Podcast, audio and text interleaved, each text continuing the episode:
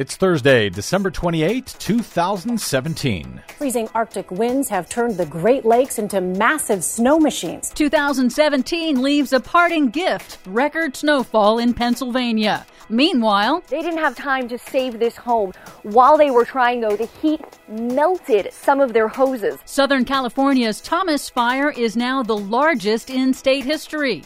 2017 to rank among the top three hottest years ever recorded. Plus, things take longer to happen than you think they will, but then they happen much faster than you thought they ever could. Al Gore says the clean energy revolution is unstoppable, no matter what Trump does. All of those stories and more straight ahead from BradBlog.com. I'm Brad Friedman. And I'm Desi Doyen. Stand by for six minutes of independent green news, politics, analysis, and snarky comment. You have two options, basically. You can curl up in a fetal position and fall into despair. I'll take that one. This is your year end Green News Report.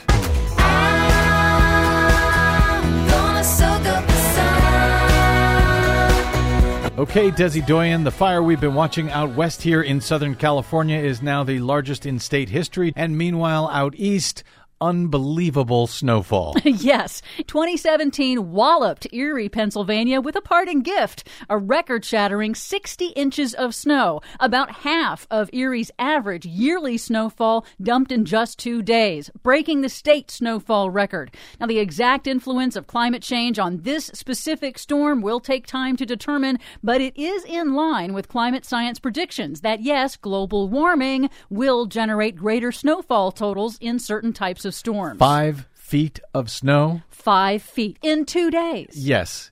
It's climate change. In Southern California, as you mentioned, the Thomas Fire in Ventura and Santa Barbara counties has now grown to be the largest wildfire in state history. And that's even more remarkable because it is a winter wildfire during what is supposed to be California's rainy season but there hasn't been any rain. Meanwhile, both NASA and NOAA predict that 2017 will likely clock in as either the second or third warmest year ever recorded after 2015 and 2016, and that is also stunning in a year without an El Nino to boost global temperatures. And a year without a Santa Claus. 2017 has been a record year of extreme weather events in the United States, including a record three Category 4 and 5 hurricanes wreaking destruction, plus record record wildfires in Montana and California. But here's the good news. Well, take your time. As Joe Romm over at climateprogress.org says, quote, 2017 showed that the global clean energy revolution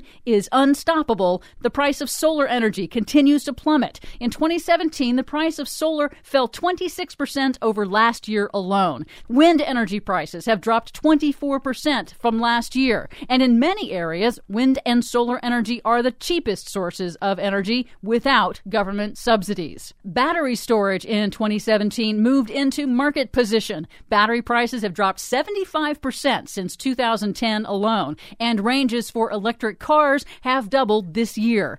Tesla unveiled an all electric semi truck with a 500 mile range, and Tesla's battery farm in South Australia, built in just three months, has already prevented blackouts. 2017 also marked the beginning of the end of the internal combustion engine, some of the largest economies in the world announced they are phasing out cars that run on fossil fuels, and they will shift to all electric and hybrid cars. India, France, the United Kingdom, and the world's largest car market, China. And pretty much all of the major car manufacturers have now said they are moving to electric. Yes, they announced they are electrifying their lineups all within the next 10 years. And remember, they used to laugh at Al Gore when he said, We will be doing away with the internal combustion engine. Toyota's not laughing. They just announced in December they will offer an electric or hybrid version of all of their models by 2025. Of course, progress in clean energy is not enough to halt climate change without aggressive government policies, which seems unlikely with the Trump administration. You think? But speaking of Al Gore, in a recent interview on the broadcast with guest host Angie Coiro, former Vice President Al Gore offered a call to action. You have two options, basically. You can curl up in a fetal position and fall into despair, or you can work on expanding the limits of what is politically feasible. It's a race. The problem's getting worse faster than uh, we feared. but the solutions are developing faster than we hoped, and they're gaining momentum. The, the world, I believe, is in the early stages of a sustainability revolution that has the magnitude of the industrial revolution, but the speed of the digital revolution. Let's hope he's right, whether it's in time to save the world, especially with Donald Trump trying to destroy it.